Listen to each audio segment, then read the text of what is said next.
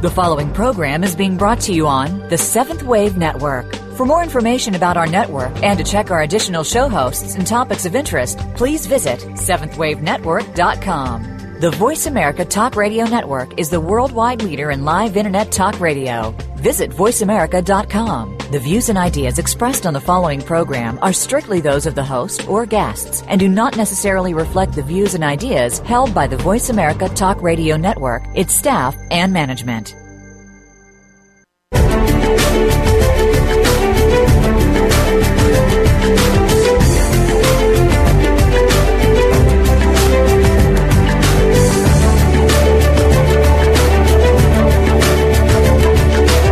Welcome. You've entered the realm of 1111 Talk Radio. Your host is Simran Singh. It's time to discover your own language with the universe. Learn to empower yourself, broaden your mind, open your heart, and discover who you are. Now, here's your host, Simran Singh. It is a pleasure to be with you this evening. I'm so excited because we are finishing up the 11 month 66 city tour of the Rebel Road. It has been an incredible experience of really just leaping out into the world, not having a clue as to what I was doing, getting on stage, singing, being a comedian, and sharing stories.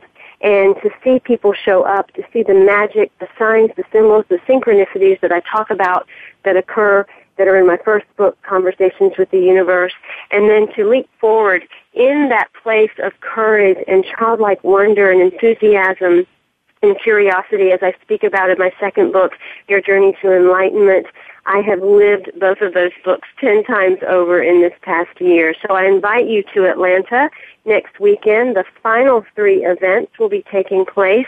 And if you're wanting to see the Rebel Road show live and be inspired and be opened and allow yourself to see that you have everything you need right now to be experience experiencing itself and step into your greatness. I would love to see you in person. So you can go to the website therebelroad.com or simran-singh.com and find out more about where we will be in Atlanta next weekend and come see me.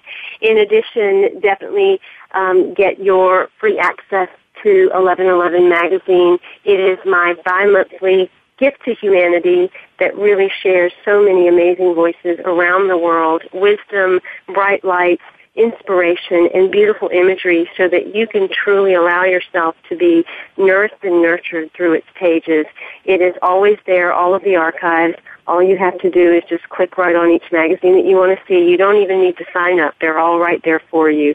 So definitely take advantage of that. And all of the archive shows on 1111 Talk Radio, always here to fully support you and bring you amazing people that are truly standing in their light. And the one that I have tonight is definitely a beautiful, beautiful heart that I want you to meet. And her name is Regina Cates, and she has written a beautiful book called Lead with Your Heart, Creating a Life of Love, Compassion, and Purpose. So if you know that life has its challenge, if you know that sometimes we hit moments of rock bottom, but you're not quite sure what to do in those moments to get out of where you are, this is definitely a book that will help lead you there. And it's also a book that will allow you, regardless of if you've been there and think you've come back, to take you down the path again, to reawaken the way to lead with your own heart, to really allow yourself to step into the compassion and purpose from a different perspective because in every new moment we are a new person. In Lead with Your Heart, Regina Cates asks us to question our notion of what success and happiness really mean. And this is a really, really important book when it comes to this because it is time to redefine how we believe things are. She is the co-founder of Romancing Your Soul, and she conducts workshops, teleclasses, and one-on-one sessions to help people uncover love and meaningfulness in their lives. Lead with Your Heart is her first book and a beautiful book at that. Welcome, Regina Cates, to 1111 Talk Radio. Oh, thank you so much, Simran. It's such an honor to be with you. Well, I'm excited because it is a book that you can tell uh, your heart has been poured into. It is also a book that is spoken with a voice of authenticity and realism, and it is a book that allows people to understand that we all have our situations in life that lead us to places where we don't value ourselves or where we don't love ourselves or where we break down or where life doesn't look like we wish it would look. And yet that's the hero's journey that's what we're all here to do and then learn how to rise up through. And I think your book really allows individuals to look at that walk and then see the steps to rise up through what they think is the mess and discover that through that they are the message and the messenger in the process, just as you have done.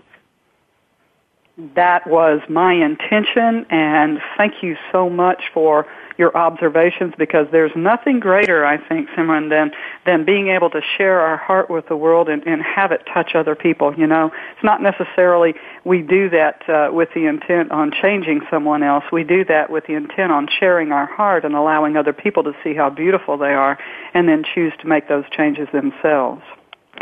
Well, you begin the book with really letting people get comfortable because you illustrate the realism that we all are. We we do find ourselves in moments where we're triggered by people or where we react to people or where we say something back in a snide way to people. And, and you start off with some of those stories and also the opportunity to make a choice. Talk a little bit about how your journey actually began on that sofa and realizing that something had to change. I was uh, around 43 years old, and I was having one of the most incredible pity parties of my life. Not that I hadn't experienced these before, but I think this was probably the the the doozy of the pity party. And you know, it it was so interesting because I consider it today to be such a miracle in my life. You know, I'd had many ahas before that day, but I think this was the surrender moment in my life, Simran, when I just said, you know, I don't want to feel this way anymore. And something so magical happened for me. And I think it happens to all of us when we have that surrender moment of, I'm tired of being a victim. What can I do about it? There was a mm-hmm. little voice within my heart. You know, I ask a question of myself, who's actually responsible for creating the life you say you want? And the miracle was I answered, I am. And all of a sudden, it was like everything fell into place. And I don't mean I haven't had challenges since then. I certainly am going to continue to grow and learn for the rest of my life. But there was a shift that I think happens for all of us when we have that awakened moment, when we really realize with our heart that we're responsible for creating the life we want. We're responsible for letting go of the past and no longer allowing it to define us and define our present. So that was the moment of aha for me. I think that really was the culmination of a life's work of, hey, you know, this is this is an interesting life and a lot of weird things have happened to me and a lot of painful things. But do I want those to define me? To encourage anger and rage and feeling like a victim? Or do I want to pull myself out of that? And that was the realization that I have to be the one that does it. Well, and I think that also what you bring to light uh, that that many people don't realize is if we're having these repeated events, these different experiences, and not just in one place in our life, but in many places in our life, from relationships to health issues to finances to job issues, then there is a common denominator, and and there is something that we're seeking externally that that really needs to be found internally, what was the first choice that you made in diverting the attention from the outside to the inside? Mm, goodness, you know what, Simran, we're going to have to go back really, really uh, a long time ago in my childhood because when my my history was was one of persecution from organized religion. You know, I grew up knowing from a very early age that I was different uh, I was gay and born gay, and I, I knew this when I was about four or five years old. And so, being raised in this particular environment of people who told me that I was wrong and going to hell was really a recipe for for disaster and rage. So, I think that what has happened in my life is that I have really fought to remain true to myself and who I was born to be um, despite what everybody else wanted me to do. And I think that at the age of 43, I finally just reached the end of my rope in waiting for other people to accept me for who I was, you know, because I've always tried to be a kind person and a caring person. I've really mistreated myself a lot more than I mistreated other people, even though I did mistreat others, you know. But I think that really was the aha that I had for me is that no one else is going to make me feel worthy. I need to go ahead and make my own self feel worthy. So from the age of a little bitty child who had to deal with these particular issues, and I want to say right now, mine are not unique. You know, all of us carry something. Mine just looked like that. I think was staying aligned with who I was born to be is is a challenge for us when we're being told that that's not correct. It can't be. So at the age of 43, I just decided to say, well, forget it. I'm not going to care anymore what other people think. I'm going to strive every day to be the best person I possibly can be. Beautiful. You talk about asking the hard questions and really looking honestly into the heart and from the heart at the way that we behave in our lives and the experiences that we're having sometimes we fool ourselves into not really wanting to ask those questions, so we ask lesser questions. Talk about getting to how one gets to a place of really letting themselves delve more deeply into the harder questions and loving themselves enough through the process, even if they might not be able to love themselves in the moment. Sure, because I didn't love myself in the moment. I didn't know what love was. You know, I was told that I was wrong. I had no idea what love really was. So I think that this entire process of asking ourselves, you know, some very challenging questions about ourselves really is what self-love is about. Let me give you a, a small example from my life.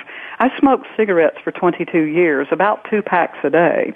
And for all of those, you know, all of those years, I was convincing myself that it was actually good for me, that it calmed my stress.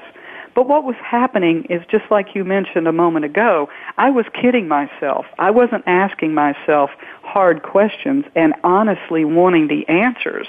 The day that I sat down and, and I wasn't able to breathe, I wasn't, I was coughing, coughing up nasty stuff, I was constantly sick, the day that I sat down and I said, look, really let's look at what smoking does for you. And I wrote down on a piece of paper all of what I thought was positive and then all I thought was negative. You know what? That really opened my heart to the truth that I was lying to myself. So for me, Simran, and I think for each of us, asking ourselves hard questions is the way that we become self-intimate. Because when we're lying to ourselves, we're disconnected from that part of us, the heart, the soul, that really is the honest part of us. And that's the part that we want to share. Well, and I think when we ask those hard questions, the first thing that comes up is uh, fear. You know, fear of goodness, I'm going to have to tell myself the truth, or other people are going to realize that, you know, a truth that maybe I'm not willing to see. Maybe they already know it. You know, so facing that fear of of either staying as you are as well as the fear of no longer being who you are. How did you deal with that? Because I think a lot of people are as afraid of the new identity as they are of remaining in the identity they're in. Absolutely. I was terrified of who I was going to be without cigarettes you know, when you define yourself for 22 years as something, my goodness, what are you going to be when you don't have them? And again, I think that it was through the process of asking myself honestly, you know, really, really loving myself. This is a process of self-love. And I, I determined that that's really what it was. You know, I can't be a good friend to someone else unless I'm a good friend to myself. I, there were too many times that I betrayed others. So every time that I was comfortable betraying myself, I really realized that I was betraying, I was, would be comfortable betraying other people. That's why I think it's so very important that we share our story of really getting to the heart of what is right with us and what is not right with us. Because when we develop that self-intimacy, that honesty, then we can have those authentic relationships that we want to have with other people. It was impossible for me to have a good relationship with anyone else until I had that with myself. So that's what this book is really all about. It's my journey of how I learned to have a good relationship with myself so that I could have a good one with someone else. And even though I was fearful of what I would be on the other side of these things I needed to change, I also knew within my heart that that was just an illusion. Fear was the illusion of me thinking it was going to be too hard to change or people wouldn't like the new me. All of those things we tell ourselves are just excuses and they're not real. But as you go through the book, you depict many stories that help people really understand and see themselves because you're you're talking about subjects that most people have dealt with in some way, shape, or form in their own lives. How did you use other people and other relationships to help you recognize the pieces of yourself that needed to change? Mm. Yeah, I listened to them. I, believe really one of the best gifts that we can give to ourselves, and I have to tell you, our ego doesn't want to do this. My ego didn't want to do this. It was like I'm the one that's always right about me. You know, mm. I, I finally figured out that I wasn't always right about me. You know, I, I've had so many experiences in my life that other people have shared things about me that were actually true. And when I really stopped to listen to them, because these folks cared for me, they weren't some stranger on the street pointing out a behavior, you know, that they observed once. These were folks in my life, intimate people within my life, friends and family, that continued to point out the same thing over and over. And finally, I heard them. And you know what I learned in that process, and I think it's good for all of us, is that it does not pay just to shoot the messenger especially if someone is coming at us with love. You know, Regina, you don't listen. Regina, you're too quick to judge. I mean, my goodness, what a wealth of information I have learned about myself mm. from listening to those people that love me. This is a gift we give to one another, but we have to put that ego aside that immediately wants to shoot the messenger. Well, and you talk about in the book how we develop belief systems about things, and we really do anchor into those belief systems. But like you said, people are are always giving us feedback and we don't necessarily want to believe that stuff, but maybe that is the thing that we really need to hear so that we can change and maybe the very beliefs that we hold on to so tightly are the things that we need to stop listening to so that we can change.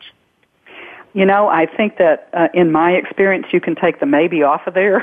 I'm pretty much convinced that that's exactly what it is. You know, for me, this this entire work and my entire life is really devoted to helping people see that their ego is not their friend. You know, it's it's the heart of us that is so beautiful and wonderful and okay. Uh, you know, we we're willing to admit our mistakes because we want to learn so that we can grow. So I definitely take that maybe off. And today, uh, I listen when people say something about my behavior. But what else I want to say about this is that we get to the point in this self-loving journey that very few people comment on our behavior because we've already taken care of it. Mm. While sitting alone on her 43rd birthday, Regina Cates hit an emotional bottom with the realization that prior to that moment, she'd been caught up in the rat race of trying to live up to other people's expectations. And as a result, she had given away one of her most important gifts, the power of choice. Regina realized that while we can't control other people or situations, we do have a choice in how we respond to them. Regina Cates shows us that if we choose to act from a place of love instead of a place of fear, we make our lives and the lives of those around us better in the process. Throughout this wonderful book entitled Lead with Your Heart, Creating a Life of Love, Compassion, and Purpose, Regina shares her amazing and often heart-wrenching story of how she moved away from a volatile, victimized frame of mind to a place of making conscious actions and decisions from a centered, heart-driven state by following along with Regina's personal stories and practicing the exercises, and there's some beautiful exercises that she's developed, we can all learn how to choose positive, heart-centered solutions for the difficulties in our lives. Definitely connect with Regina Cates. She inspires thousands of people every day to live the lives of limitless possibility by encouraging them to lead with their hearts. You can find out more at romancingyoursoul.com. That's romancingyoursoul.com. We'll be right back with Regina Cates and her new book, Lead with Your Heart, right after this.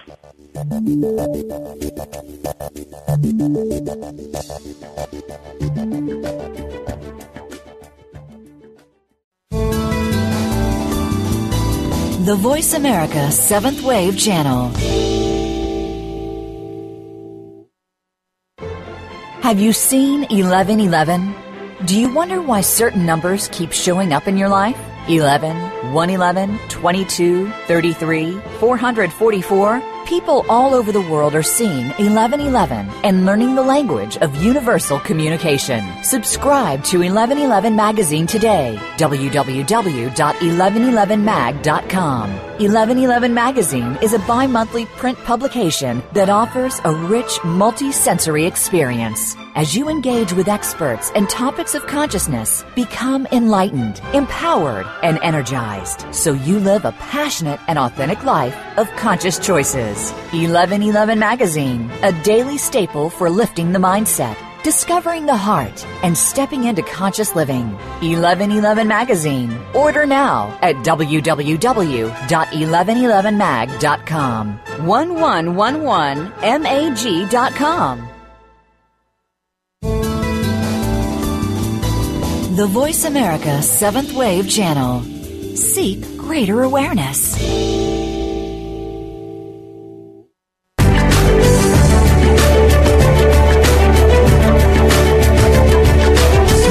Listening to 1111 Talk Radio. If you would like to join today's discussion, please call in toll free at 1 866 472 5795. Again, 1 866 472 5795. You may also send an email to Simran at simran singh.com.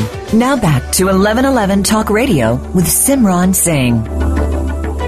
20 years ago, I walked upstairs into a room that a holy man was sitting in.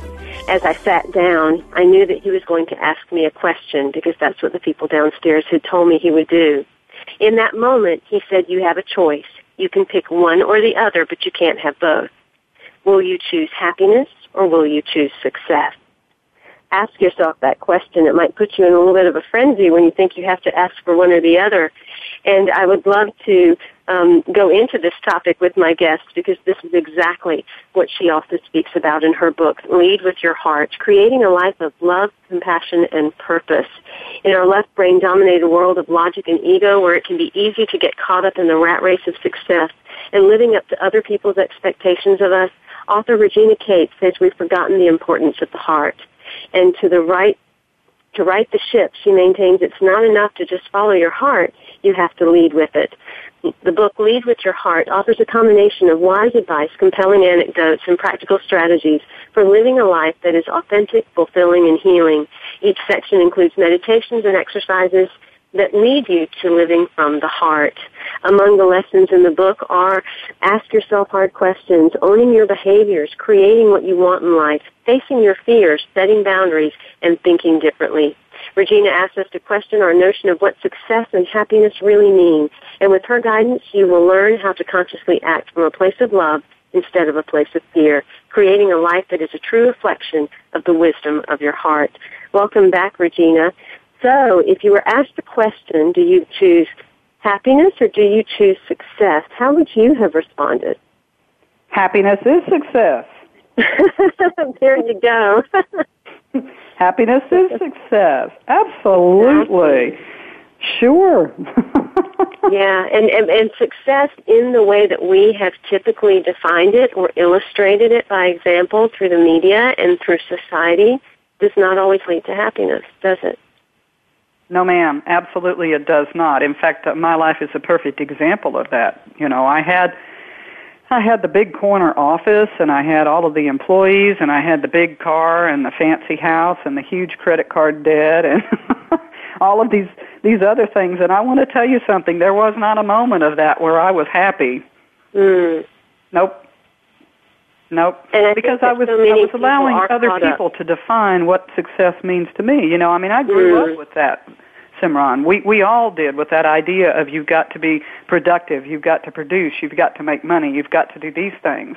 But there was never any emphasis on the balance that is necessary within life. It's okay to be wealthy. It's okay to have position and titles. But at the end of the day, when all of that is stripped away from you, what is the real meaning of your life? What brings you joy? Regina, when you start to make those changes and you come into those realizations of, you know, success that I have might not really be what I want or it doesn't feel as good as I thought or it's not giving me truly the abundance in other areas of my life that I thought I would have, there's a moment where we have to start setting boundaries, that we have to start really looking at who we're living with, who we're dealing with, how we're dealing with them. Talk a little bit about the setting of boundaries, and are we setting boundaries to keep people out, or are we setting boundaries to keep ourselves in? Well, to answer your last question, I think both. Okay, I, I really do. I think that in my life, I've come to understand that we cannot associate with absolutely everyone that comes in and out of our life. It's just not possible. There are there are some people that we need to just remove from our life or set permanent boundaries with, even if those are family. And I know that's the most difficult area because I've done it. But you know, it, it's it's amazing when we when we go ahead and learn to say no Simran, it's so healing and happy and, and joyful when we're able to do what we know is right for us, even if everybody else in the world is telling you that you're wrong. You know, growing up as a gay child in a, in a fundamentalist southern part of the United States in that Christian church, I was pretty much convinced until I was about 18 years old that I was the only person on earth that was gay.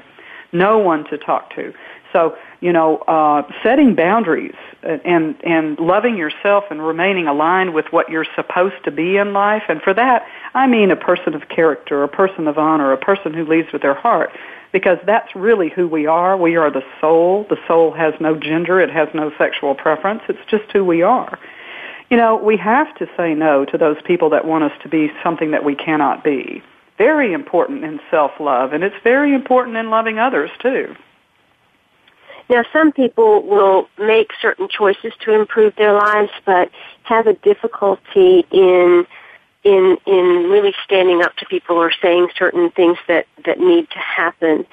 Can you talk about how how doing nothing is is just as unloving as allowing uh, allowing no boundaries in our life? Because I think there's some people that think if they just sit back and do nothing, the problems will solve themselves. Well, Simran, I seem to be surrounded by that, and I think you do too, because we're now in a in a position globally that you and I need to be the people that act to change climate, and we need to act to change war. We need to do a lot of things. So what we do within our own personal lives is going to be reflective of what we do in our collective lives. So if we're sitting around waiting for a savior or someone to come and rescue us from a circumstance, or if we just feel like sweeping this problem under the rug is going to take care of it, then that's one of those things that I did for many years, and I think that any of us who do that really realize deep in our heart this isn't going to make change. We're not going to change by waiting for someone else to come along and do it we have to take the bull by the horn, so to speak, and we have to set those boundaries. We have to be the ones that take action. And even though our mind is going to tell us it's the most difficult thing to do, we could lose friends, we could rock the boat, we could do all of these other things, let me share a little piece of wisdom that is not original to me. Albert Einstein, who we all know and care about very much, not only for all of his scientific abilities, but also for his heart, said, no situation can be changed at the same level of awareness that created it. Mm. If we hmm. all lived by this, Simran, then we would really understand the power of boundaries to bring a higher level of awareness to a circumstance so that we can change it. You know, from the beginning, I think very, very early on, we're, we're kind of shown how to fit in with the crowd, how to you know, you want to do things this way so that everyone likes you. You want to dress this way so that you're in with the with the clique. You want to uh, attend these events because that's the the events that that group will will will be at, and then you'll be found acceptable. There comes a moment where we have to be willing to be unique and individual. That we have to be willing to say it really does not matter what other people think. It really does not matter if I'm not part of the crowd. What was that moment for you and how did you find the strength to let yourself be that individual so that you could become your own person and then allow yourself to attract the new tribe, the new family that would be the ones that were really, in your, as in your words, like-hearted. Mm-hmm. Yeah, like-hearted. Yeah, you know I don't like the word like-minded. I, think, I think that's I think great. that's part of the reason that we have difficulties is that we're all together sharing the same mishegas in our mind. We need to get into our heart. I, I would suspect that it was a culmination on my 43rd birthday because after that, you know, I really had some experiences where I was shown through the power of my own actions that when I was true to myself, that people liked me for who I was. See, here's the thing that we're, we're kidding ourselves about. When we are truly authentic, when we're truly who we are and who we are born to be, people love us. Why? Because they want to be authentic too. You know, whoever these people are that tell us how to dress and what to do and what to watch, if you'll notice, most of them are trying to sell us something. If, you, if Mm. we uh, really pay attention, they're trying to sell us something because we are a, a, a world of rampant consumerism. You know, this too is causing many problems within our homes, within our society, because we have to work four and five jobs in order to buy all these things to impress someone else. I think the time for us and what my goal is, is to really help parents realize that the time to tell their child to be who they are is the moment that they're born. Not to listen to anyone else as far as they, whoever these people are that are shaping us. Let's let these children be who they were born to be, and let's give them the values and the morals so that they will be able to do that and stand up to those people that challenge that. Well, and in doing so, I think we're also we're modeling a lot of behaviors to young people, and we ourselves have behaviors. I know that I did for quite a while of multitasking and trying to get everything done as fast as I could. We all fall into that trap. Talk about multitasking and how detrimental it is to not only our health, but our spirituality, our well-being. Yeah, you know, because it's not even possible. It's a myth. That's what's so interesting is that we've convinced ourselves of something that we actually cannot do. You know, yes, I can drive and talk on the phone at the same time, but the fact of it is, is that my human brain is not at the place yet where it can do, pay attention to two things at once. This is very important for us to understand and to manage as technology continues to grow and as people demand us to do more things because the proof is in, in the research that says no, we actually slow down, we actually make more mistakes. And when it comes to spirituality, it disconnects us from our heart. Because if we are not present, fully concentrating on what we're doing in the moment, then our heart is, is off somewhere else. It's, it's always with us but our attention is not on how we can behave best in the circumstance. We become robotic, and that is not what we're intended to be. Technology is a tool for our soul, not the other way around. And our children are learning this. They're watching us. We need to be very careful to let them know that it has an off button, and we need to be very careful to let them know how to use technology. Let me tell you a real brief story. I was on an airplane recently with a woman who's the HR director for a major airline, and she said, Regina, the problem that I see today with young people is that they can't look me in the eye because they're, they've been too busy texting. This is how mm. they're communicating. They have lost or have no clue how to have a relationship with a human being. How in the world do you think that's going to work to help them create the best life possible? We have to be the ones that tell them, look, you know, when you slow down and pay attention to what you're doing, you're going to accomplish a heck of a lot more in one day than most people will who try to multitask. Well, and when we look at multitasking, when it comes to the pain that we feel or an, an obstacle or a challenge that shows up in our life that is requiring us to be present with our emotions, most of us slightly feel what we're going through or we keep getting by but we get ourselves busy or we or put ourselves in some other situation so that we kind of have to feel it in small doses.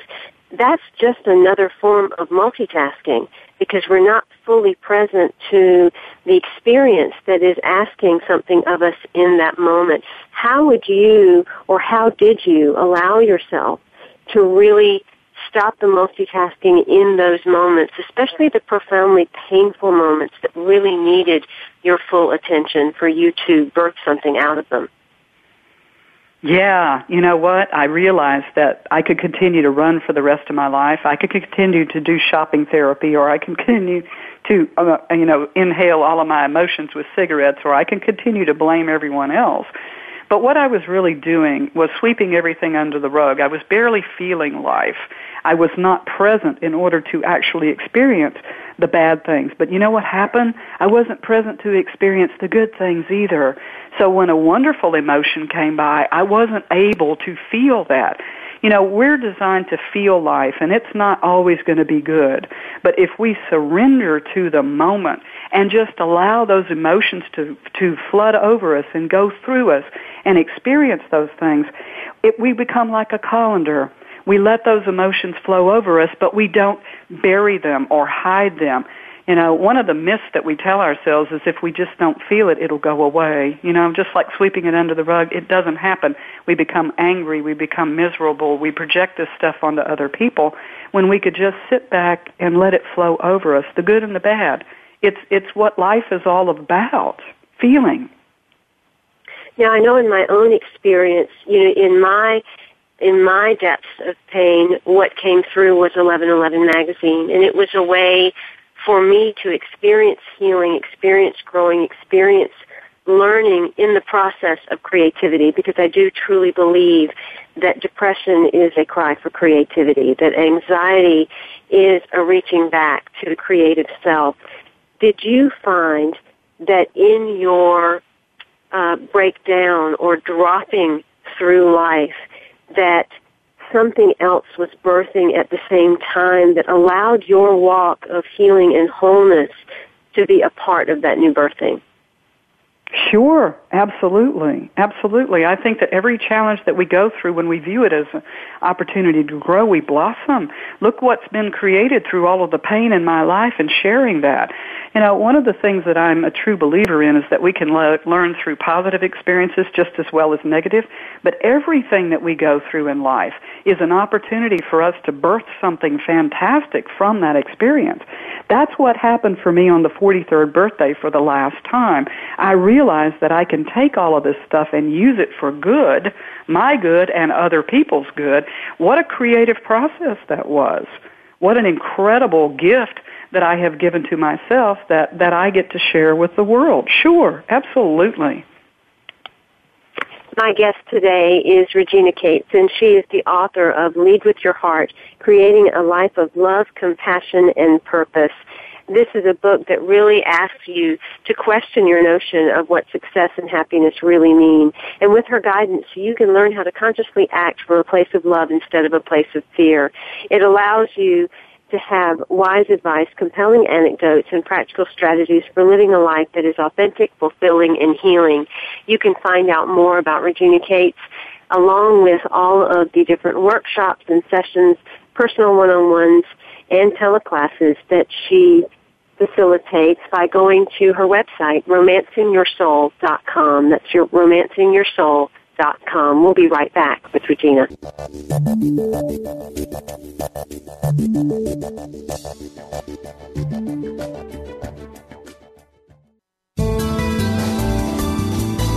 This is the Seventh Wave Channel on the Voice America Network. Have you seen 1111? Do you wonder why certain numbers keep showing up in your life? 11, 111, 22, 33, 444? People all over the world are seeing 1111 and learning the language of universal communication. Subscribe to 1111 Magazine today. www.1111mag.com. 1111 Magazine is a bi monthly print publication that offers a rich multi-sensory experience. As you engage with experts and topics of consciousness, become enlightened, empowered, and energized so you live a passionate and authentic life of conscious choices. 1111 Magazine, a daily staple for lifting the mindset, discovering the heart, and stepping into conscious living. 1111 Magazine. Order now at www.1111mag.com. 1111mag.com. Invite meaning and inspiration to your life. This is the Voice America 7th Wave Channel.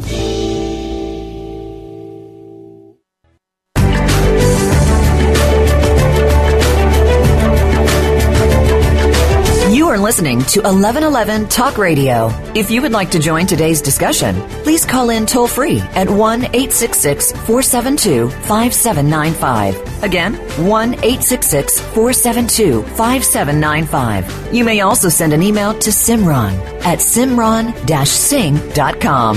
Now back to 1111 Talk Radio with Simran Singh. My guest today is Regina Cates, and she helps people awaken to lives of limitless possibility.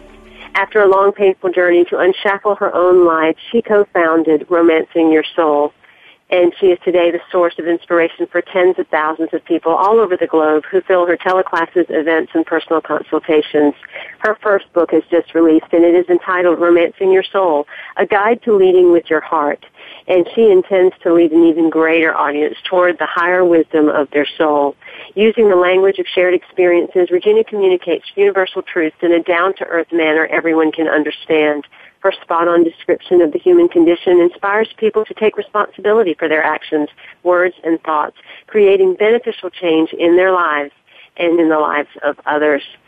The book is entitled Lead with Your Heart, Creating a Life of Love, Compassion, and Purpose, and you can find out about that along with all of the other work that she does at romancingyoursoul.com. So definitely check her out and order your book off of Amazon, Barnes & Noble, or anywhere else that books are sold. Welcome back, Regina. I think that overall, what we're each here to do, that our ultimate life purpose for each and every one of us is probably the journey back to self-love and there are many, many people that would say that I do love myself. Um, number one, if we love ourselves, do our lives reflect that love? And number two, if you had to tell someone uh, about this journey back to loving the self, where is it that you would tell them to actually start their first step?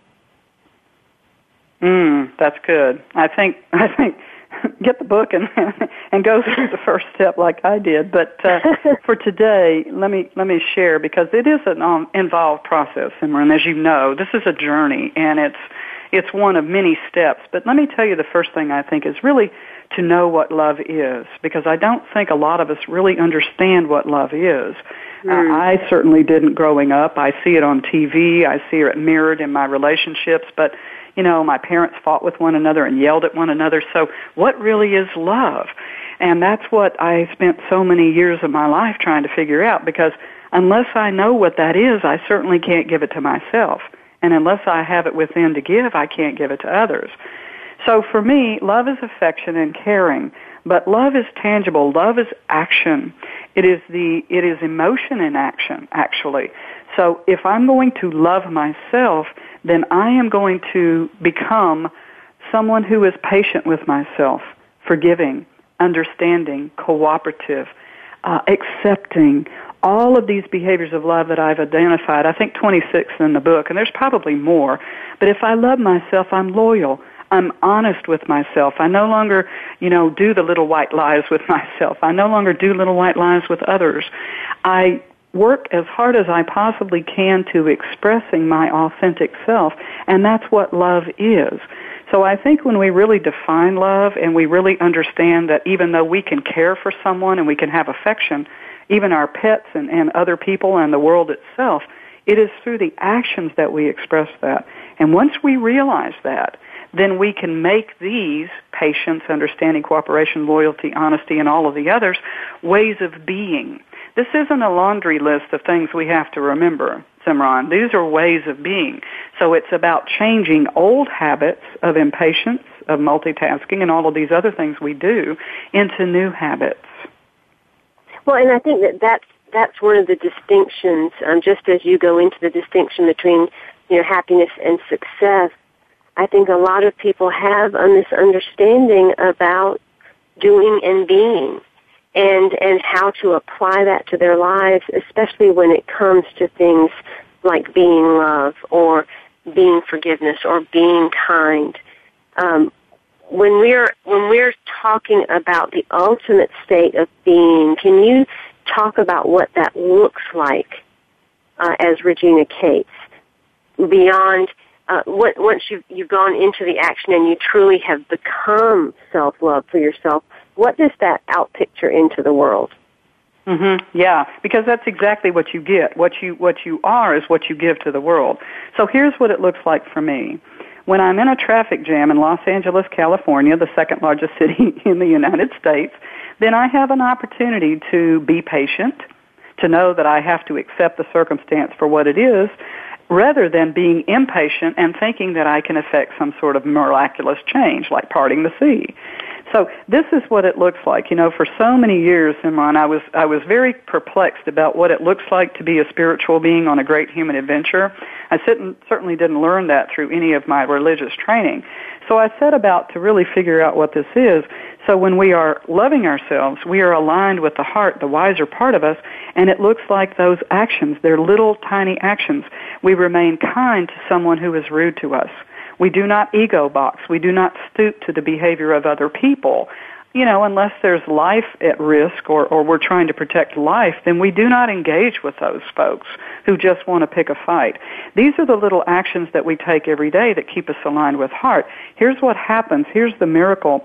It is our behavior that creates our life, and our our life is can be happy based upon how we act. So the goal for me and what I would like to share is that we're in charge of our own outcome from our behavior. This leads to happiness and it's not something beyond our control. Other people don't determine how we act. We do. That is self-love. When we step up and are patient, then we are loving ourselves. We're also expressing as our heart and our soul and our spiritual being. Mm. There's a section in the book whenever I, I get a book from any person that I'm going to feature on the show, I open just randomly to see what pops up and I read that piece. So I want to read this for all of you right now. You want to be, you want to love and be loved. You want to have deep relationships. You want to avoid problems and make life easier. You want to live a life of meaning. How can you live a life of meaning? By leading with your feeling and responsible heart rather than being led by an unfeeling and egocentric mind. You seek the most important part of something by getting to the heart of the matter. Putting your heart into something is doing your best, not from fear of punishment or expectation of reward, but rather for the personal satisfaction of a job well done. Crossing your heart is promising to keep your word. When you are facing life's challenges, you have to have heart in order to remain aligned with the self-confidence and determination necessary to pick yourself up and carry on. This is from the book Lead with Your Heart, Creating a Life of Love, Compassion, and Purpose by Regina Cates. Regina, when we're talking about self-love, oftentimes the very first place that we can even get to is tolerance. Tolerance of ourselves and tolerance to other people. And then after that, it might be kindness, just learning how to be kind. As you go through the book, you use a lot of different scenarios and language where where you, you illustrate to people that that that there are times when a person can be snide or a person can be snappy and you find yourself in the same place. Talk about the steps in moving through tolerance to kindness to forgiveness to self-love and and and how that process can look and feel um, on that emotional plane. Mhm. Let me give you a story from the book and from my life. Would that be okay? A short story? Yes, that would be perfect. Okay. Well, this this was a major aha for me. You know, we have lots and lots of ahas in our lives, but this was a major aha for me. I was working as the MBA program director for a small college in Georgia, and I overheard a secretary address a professor as Mr. X instead of Dr. X. Well, being in academia, I know how these people think, and there, there's a lot of them have a big ego. So he was really upset that she had not called him Dr. X and acknowledged his title. So I jumped to her rescue and I put my big mouth where it really shouldn't have been because she was not in danger. And I was embarrassed and, and said some things that I should not have said or regretted later. Went back to my office, had a great weekend, came back, and I found the most unbelievably nasty email from this man telling me how rude I was, how horrible I was, everything else. Immediately, Simran, immediately my ego took over and I started writing this huge email to him outlining everything that he had done wrong in our entire exchange. Here's another miracle. I stopped, and for a moment my heart spoke to me, and I heard it, and my heart said, Regina, are you treating him the way that you would want to be treated? No. Is what you're about to do going to make a huge difference in his life? And honestly, Simran, I had to answer with my heart and say no. I erased that nasty email and I wrote to him and said, Dear Dr. X, Please forgive me for behaving inappropriately. Accept my apology. I'm truly sorry. Sincerely, Regina V. Cates. Here's the miracle, ladies and gentlemen. When I left the college, Dr. X is the only person that gave me a present. He was mm-hmm. also instrumental in helping me pass many of the policies and procedures that I would not have been able to do without him on my side. Here's the real lesson. Changed people change people without trying.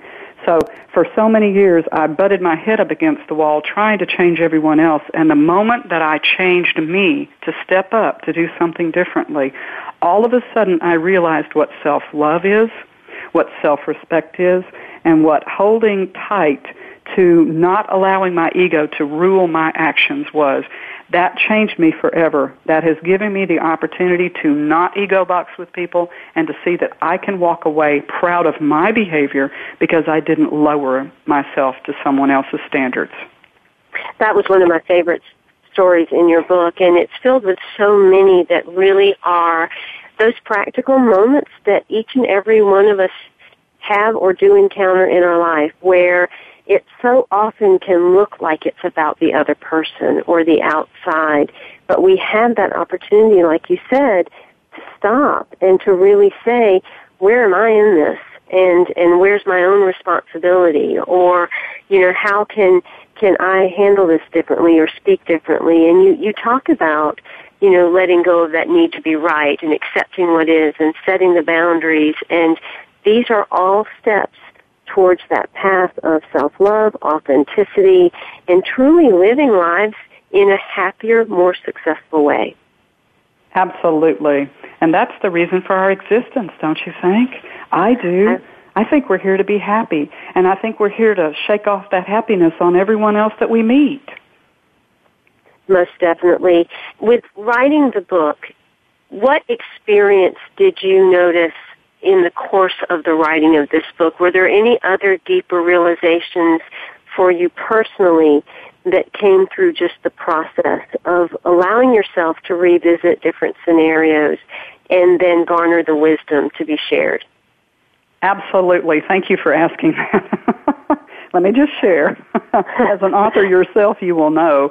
But you know, when you've never done something, Simran, this is the first time you've ever done it, so you don't know. There were three other books before this one. They were rough drafts. And it was actually the process of me going through the blaming, because one of the titles of those book, the books was Being an Ass is a Choice. So I had to move from that particular way of thinking Uh, I was it was a little more graphic than that. However, I I really couldn't. it was one of those evaluation moments. Wait a second, is that really what I want to say?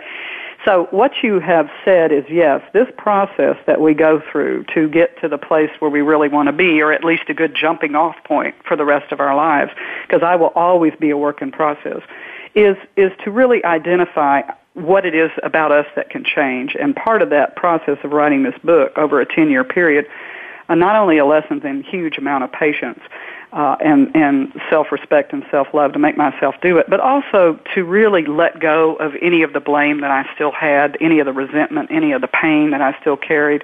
So it was a cathartic process of putting my heart on paper, which not only got me to this spot, but also, from what I hear, helps people move through their life in their own ways too.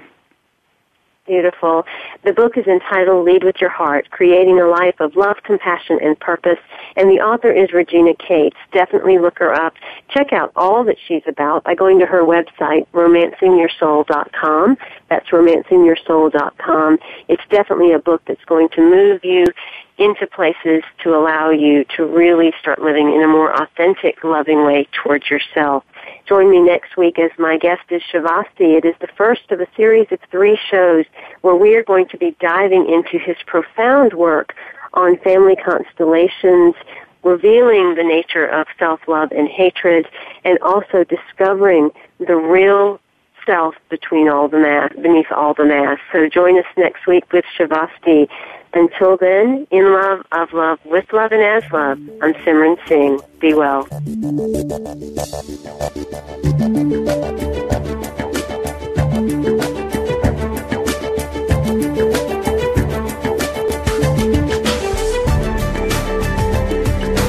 Thank you for stepping into the doorway of conscious choice with 1111 Talk Radio. Please join host Simran Singh again next Thursday at 4 p.m. Pacific Time, 7 p.m. Eastern Time for another enlightening edition here on the Seventh Wave Network. Remember, shift happens.